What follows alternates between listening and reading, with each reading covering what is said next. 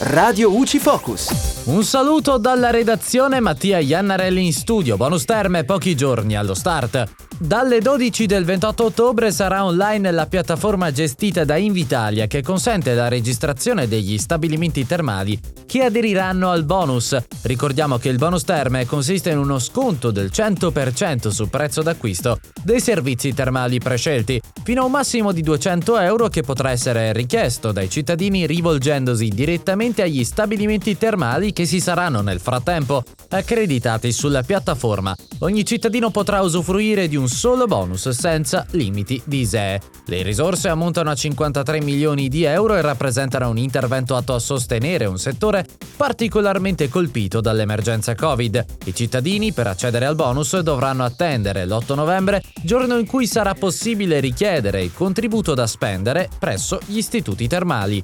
E dalla redazione è tutto al prossimo aggiornamento. Radio UCI.